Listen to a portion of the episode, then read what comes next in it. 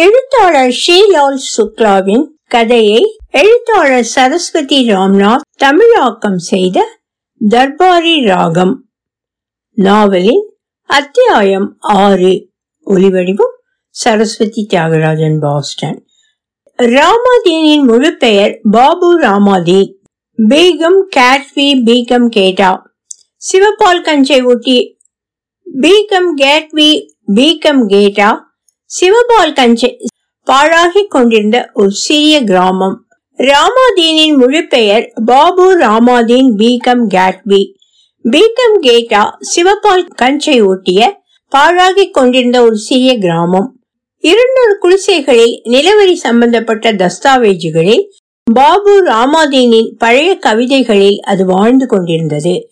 பாபு ராமாதீன் குழந்தையாக இருந்தபோது பீகம் கேடா ராகி மத்திலிருந்து கிளம்பி ரயில்வே லைன் ஓரமாகவே நடந்து நகரத்தை அடைந்து விட்டார்.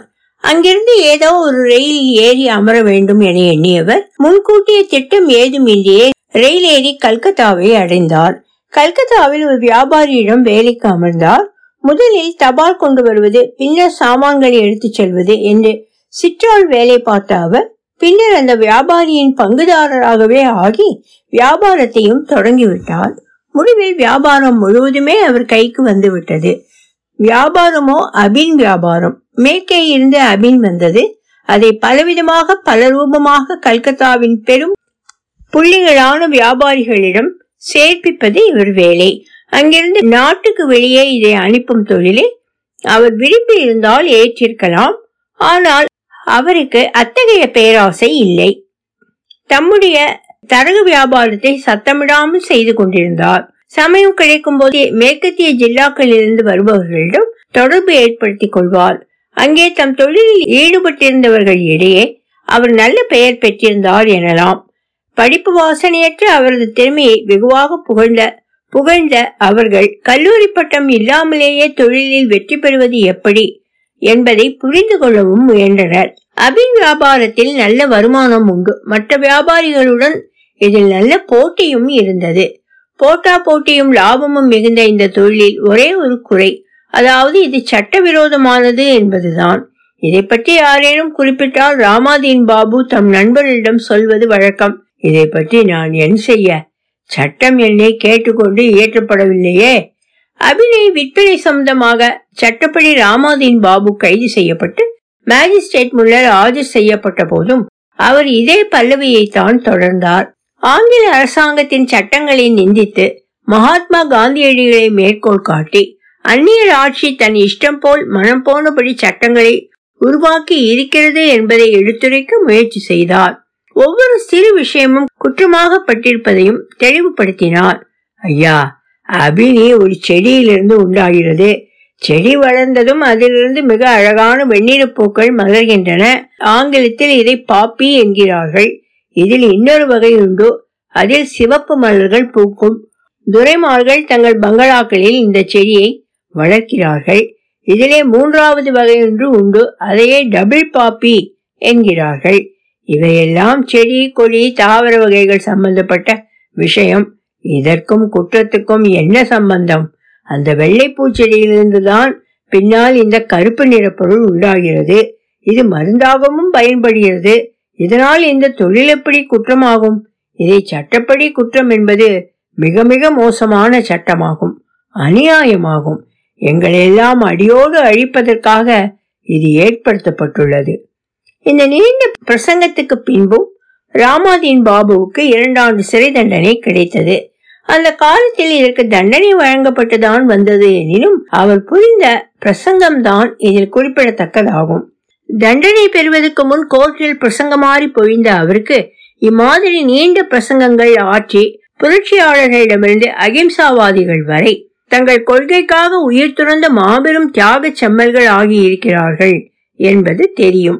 இம்மாதிரியான அறிக்கை மூலம் தாமும் அவர்களில் ஒருவர் ஆகலாம் என்ற நம்பிக்கையும் அவருக்கு இருந்தது.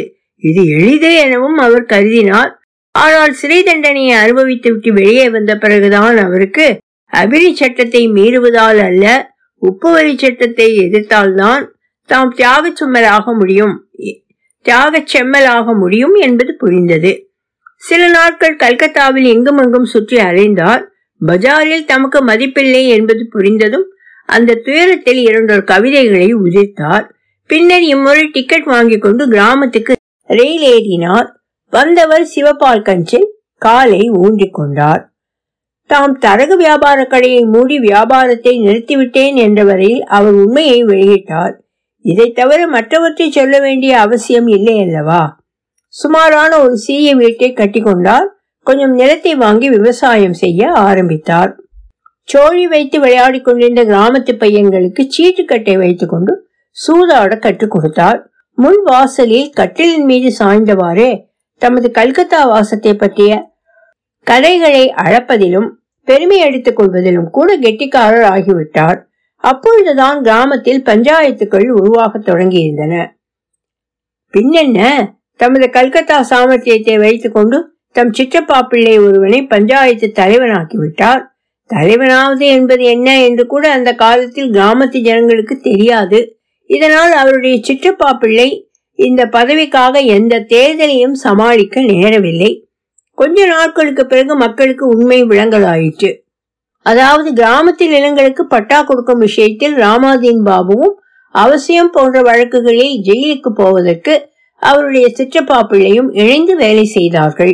இப்படி இரண்டு தலைவர்களின் சுயநல சேவையை அவர்கள் பின்னால் தான் புரிந்து கொண்டனர்.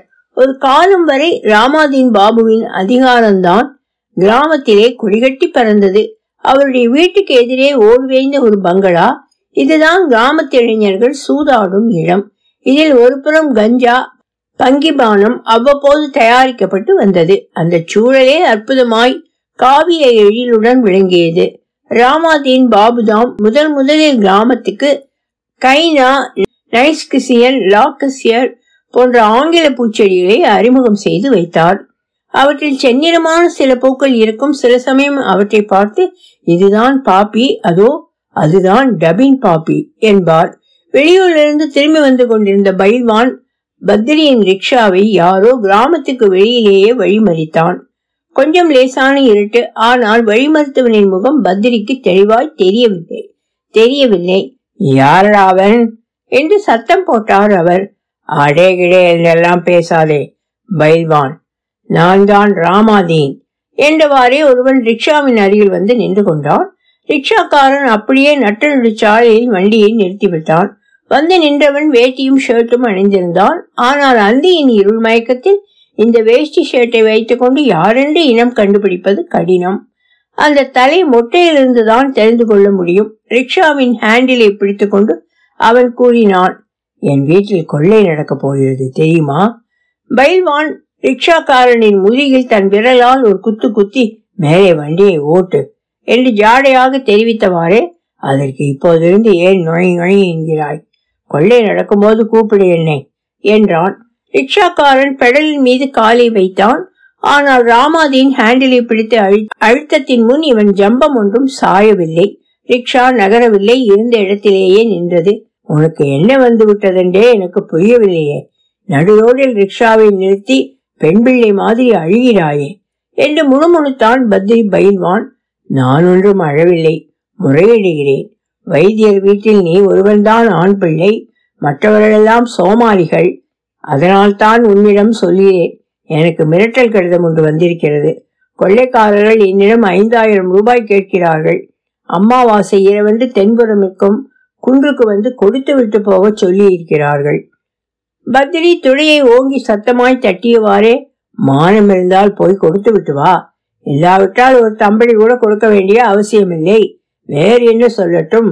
என்றவன் உழப்பா வண்டியை என்றான். வீடு நெருங்கியது பங்கிபானம் அரைத்து கரைத்து தயாராக இருக்கும். குடித்துவிட்டு குளித்து மொழிகி லங்கோடை வரிந்து கட்டிக்கொண்டு மேலே ஒரு குர்தாவும் போட்டுக்கொண்டு முன்னறையில் ஜம்மென்று உட்கார வேண்டும். என்ன பயில்வான்?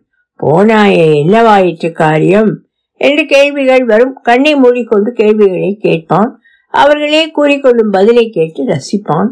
உடலின் வலிமை பங்கியின் மயக்கத்தில் சுற்றுப்புறத்தில் உள்ள கூச்சல்கள் இறைச்சல்கள் எல்லாம் கொசுக்கொள் நுழை என்று ரீங்காரம் பாடுவது போலத்தான் இருக்கும்.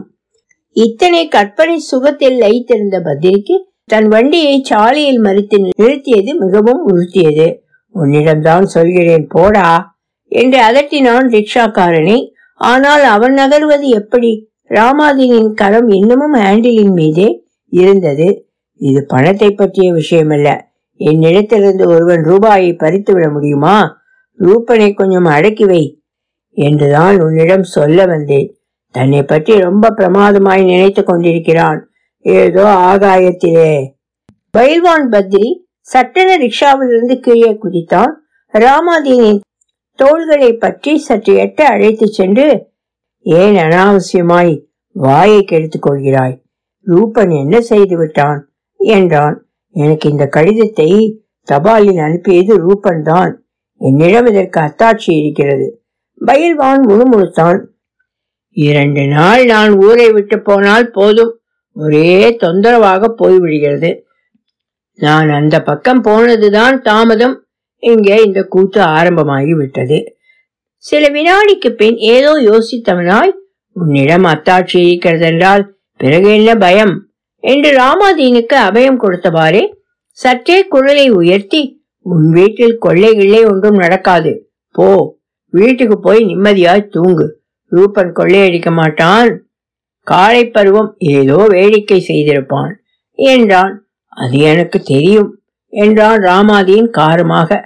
ரூபன் வேடிக்கை பார்க்கிறான். ஆனால் இதெல்லாம் ஒரு வேடிக்கையா? பைல்வான் பத்ரி இந்த கூற்றை ஆமோதித்தவனாய் நீ சொல்வது சரிதான். அல்பத்தனமான வேடிக்கை இது என்றான். சாலையில் கனவேகத்துடன் ஒரு ட்ரக் வருவதைக் கண்ட பத்ரி ரிக்ஷாக்காரனை நோக்கி வண்டியை ஓரமாக நிறுத்து. ரோடு உங்க அப்பம் பாட்டனுடையது அல்ல என்று எரிந்து விழுந்தான். ராமாதீனுக்கு பத்ரியின் சுபாவம் தெரியும். இதை கேட்டதும் பைல்வான் கோபித்துக் கொள்வதில் புண்ணியமில்லை. யோசித்து பார் இதெல்லாமா ஒரு வேடிக்கை? என்றான். பைல்வான் ரிக்ஷாவை நோக்கி நடந்தான். அதில் ஏறி அமர்ந்ததும் கொள்ளை நடக்கப் போவதில்லை. எதற்காக வீண் பேச்சு? ஏய் உழப்பா வண்டியை. என்றவன் வண்டி புறப்பட்டதும் நான் ரூபனை கவனித்துக் கொள்கிறேன். இதெல்லாம் சரியில்லை. என்றான். ராமாதீன் பின்னால் இருந்து உரத்த குரலில் கத்தினான். கொள்ளையடிப்பதாய் மிரட்டி அவன் எனக்கு கடிதம் எழுதியிருக்கிறான். நீ அவனை சும்மா கண்டிப்பதாக சொல்கிறாயா? இது சும்மா கண்டிக்கும் விஷயம் அல்ல செருப்படி கொடுக்க வேண்டும் தெரியுமா? ரிக்ஷா புறப்பட்டு விட்டது. பைல்வான் திரும்பி பார்க்காமலேயே உனக்கு அவ்வளவு ஆத்திரமாக இருந்தால் எனக்கும் அப்படியே ஒரு கடிதம் எழுதி போட்டு விடு போ என்றான். தர்பாரி ராகம் தொடரும்.